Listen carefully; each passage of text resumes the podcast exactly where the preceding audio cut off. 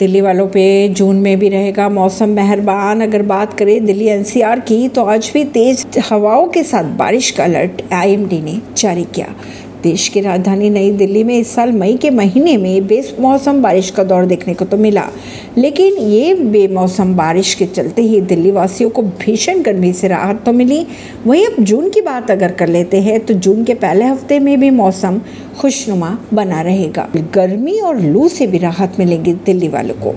अगर बात करें नोएडा की तो मौसम विभाग की माने तो गुरुवार को नोएडा में न्यूनतम तापमान 24 डिग्री और अधिकतम तापमान 38 डिग्री दर्ज किया गया है। वहीं नोएडा में बारिश की गतिविधियाँ देखने को मिल सकती हैं। इसी के साथ तेज हवाएँ भी चलने का अनुमान लगाया जा रहा है। मौसम विभाग की अगर माने तो दो जून को नोएडा में बारिश का पूर्वानुमान तो नहीं है, लेकिन आंशिक तौर पर बादल छाए रहने की उम्मीदें जताई जा रही है।